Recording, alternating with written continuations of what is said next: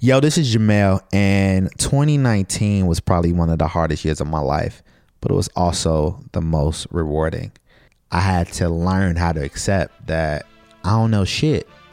so now I have a lot to learn, and I want to live life on the edges where comfort doesn't exist. IDK. So here we go.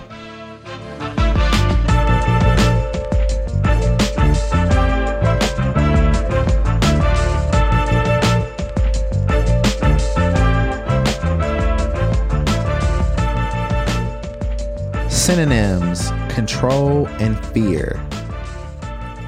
So I desperately wanted to control my life.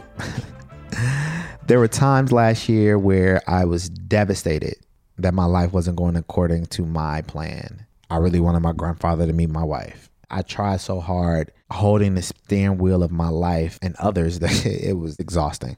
I read somewhere that control is really fear, and that just rang true for me. Why was I holding on so tight? Because I was scared what would happen if I didn't.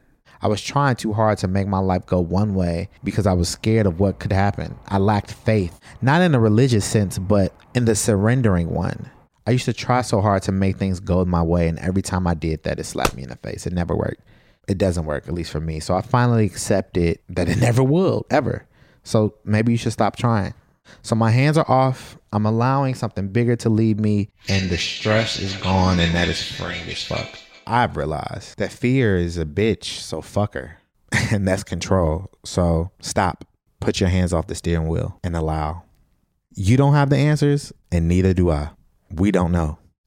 That's okay. That's okay.